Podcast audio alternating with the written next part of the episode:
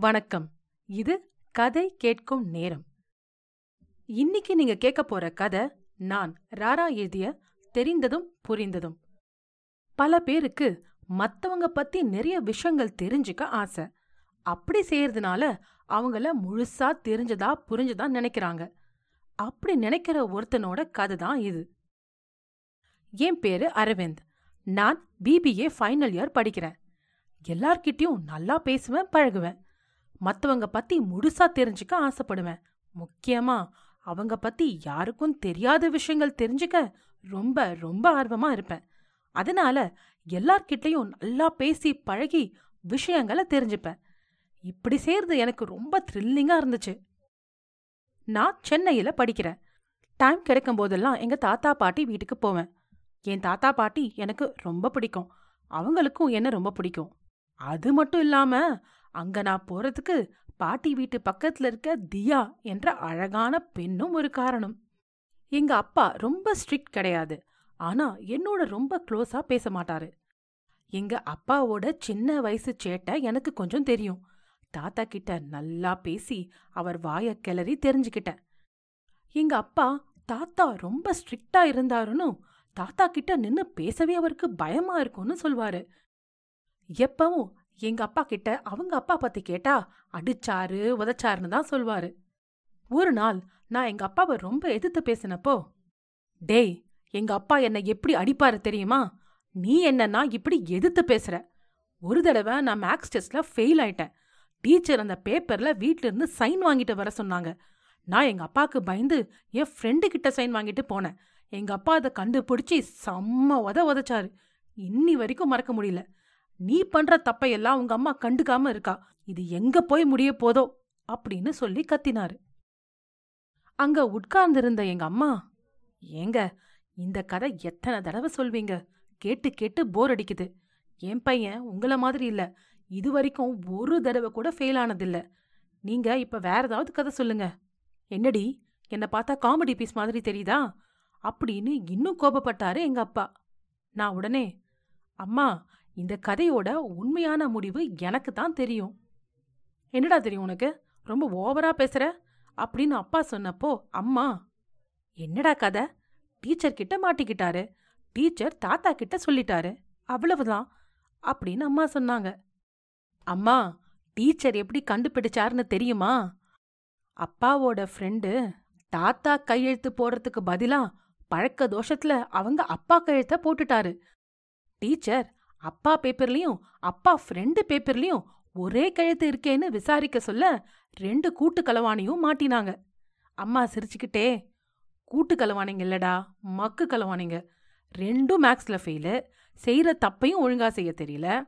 இப்படி சொல்லி ரெண்டு பேரும் விடாம சிரிச்சோம். எங்க அப்பாவை சொல்லணும். என்னை தர்ம அடி அடிச்சது மட்டும் இல்லாம என் பையன்கிட்ட இந்த கதையை சொல்லி மானத்தை வாங்குறாரு. அப்படின்னு எங்க அப்பா முணுமுணுத்துக்கிட்டே அந்த இடத்த விட்டு போனாரு. எங்கப்பா அவங்க அப்பா கிட்ட பேசவே பயம்னு சொல்வாரு. ஆனா எனக்கு அப்படி ஒண்ணுமே தெரியல. தாத்தா என்கிட்ட ஜாலியா பழகுவாரு. ஒருவேளை தாத்தா அவர் மகன்கிட்ட மிஸ் பண்ண அந்யோன்யத்தை என் மூலமா சரி செய்ய பாக்குறாருன்னு நினைக்கிறேன். இந்த தரம் தாத்தா வீட்டுக்கு போனப்ப ஒரு புது அனுபவம் காத்துட்டு இருந்தது நான் வீக்கெண்ட் தான் போனேன். வெள்ளி சனி அங்க இருந்த என்னோட ஃப்ரெண்ட்ஸை போய் பார்த்துட்டு வந்தேன். சண்டே மதியம் நான் ஃபேஸ்புக் பார்த்துட்டு இருந்த சமயம் பாட்டி அவங்க ரூம்ல வச்சிருந்த மோதிரம் காணாம போச்சுன்னு சொன்னாங்க. தாத்தா அப்போ வீட்ல இல்ல. நான் எல்லா செல்ஃபையும் நல்லா தேடி பார்த்தேன். மோதிரம் கிடைச்சது. அப்படியே அங்க தாத்தாவோட பழைய பெட்டி ஒன்னு இருந்தது. அந்த பெட்டி எப்பவுமே பூட்டி தான் இருக்கும். அன்னிக்கு பூட்டு இல்ல. ஏன்னு தெரியல. திறந்து பார்த்தேன். அதுல ஒரு கவர் உள்ள பழைய லெட்டர் கட்டு இருந்துச்சு. தூசியா இருந்துச்சு. எழுத்துக்கள் கூட கொஞ்சம் சரியா தெரியல. அது தாத்தாவுக்கு வந்த லெட்டர்ஸ் பாட்டி மோதிரம் கிடைச்ச சந்தோஷத்துல அப்பவே கீழே போயிட்டாங்க. அந்த லெட்டர்ஸ படிக்க ரொம்ப ஆசையா இருந்தது. ஆனா அது தப்புன்னு தோணுச்சு. திரும்ப வச்சிடலாம்னு நினைச்சேன். நம்ம தாத்தா தானே இதுவும் ஒரு த்ரில்லு தானே நினைச்சு லெட்டர் எடுத்து படிக்க ஆரம்பிச்சேன். அதுல எங்க பாட்டி அம்புஜம் எழுதின லெட்டர் தான் நிறைய இருந்தது. அவங்க ஒருத்தரை ஒருத்தர் லவ் பண்ணத சொன்னது ரெண்டு பேரோட முதல் சந்திப்பு தாத்தா பாட்டி வீட்டுக்கு பக்கத்துல இருக்க பெட்டி கடைக்கு பாட்டிய பார்க்க அடிக்கடி வரது அவங்க இரண்டு பேரும் வெளியே போனது முதல் அழகான முத்தம் இப்படி ஒரு சூப்பர் லவ் ஸ்டோரி. இல்ல ஒரு அழகான காதல் கவிதைன்னு தான் நான் சொல்லுவேன். எனக்கு படிக்க படிக்க ரொம்ப சுவாரஸ்யமா இருந்தது. அந்த காதல் கவிதையில நான் மூழ்கிட்டேன். தாத்தாவும் பாட்டியும் சொந்தம்தான். யாருக்கும் தெரியாம லவ் பண்ணிருக்காங்களோ? ஆனா தாத்தா பாட்டி அரேஞ்ச் மேரேஜ் தான் எல்லாரும் சொன்னாங்க. தாத்தா இதை என்கிட்ட கூட சொல்லலையே. இப்படி பல கேள்விகள் எனக்குள்ள தோணுச்சு.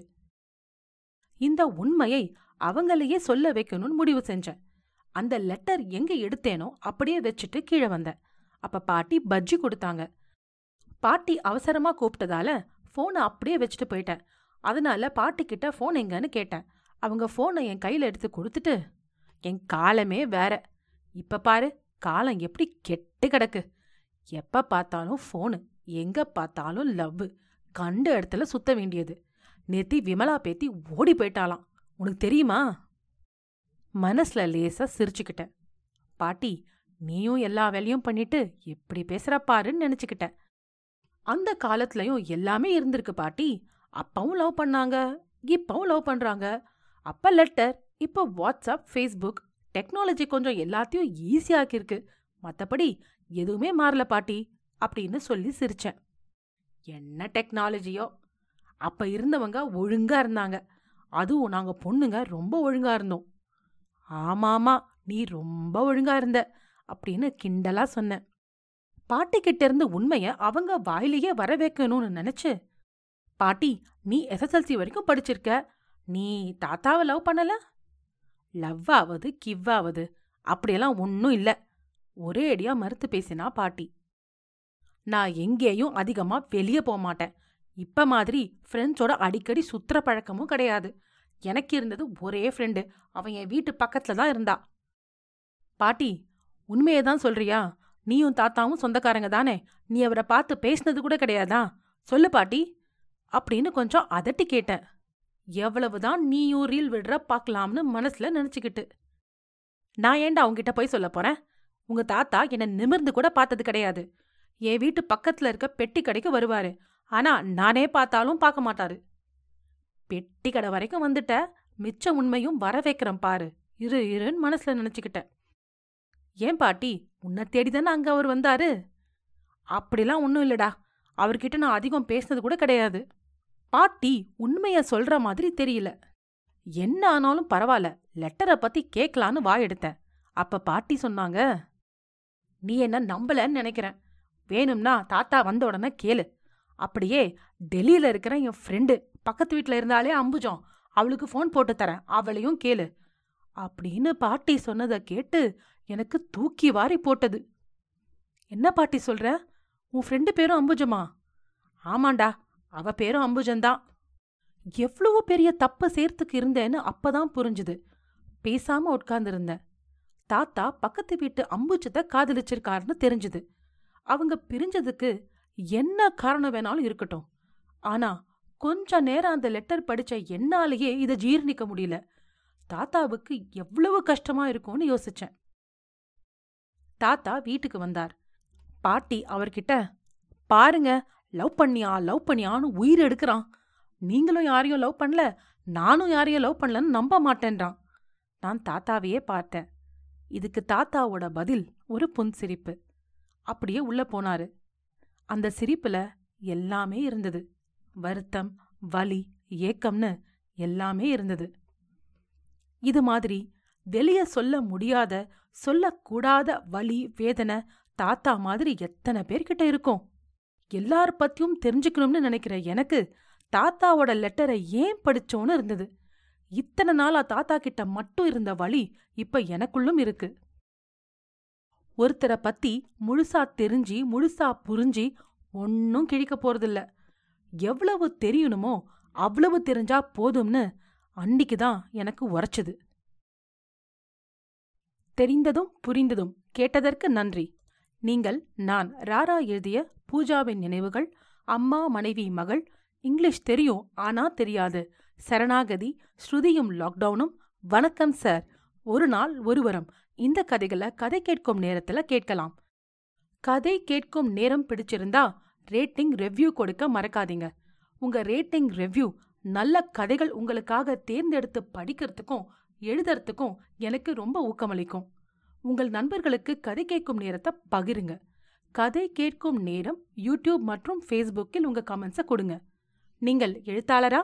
நீங்க பப்ளிஷ் பண்ண ஷார்ட் ஸ்டோரிஸ் கதை கேட்கும் நேரத்துல இடம்பெறணும்னா கதை கேட்கும் நேரம் அட் ஜிமெயில் டாட் காம் என்ற இமெயிலுக்கு அனுப்புங்க. தேர்ந்தெடுக்கப்பட்ட கதைகள் இங்கு இடம்பெறும். இன்னொரு கதையோட இல்லனா ஒரு பதிவோட உங்களை நான் சந்திக்கிறேன். நன்றி ராரா.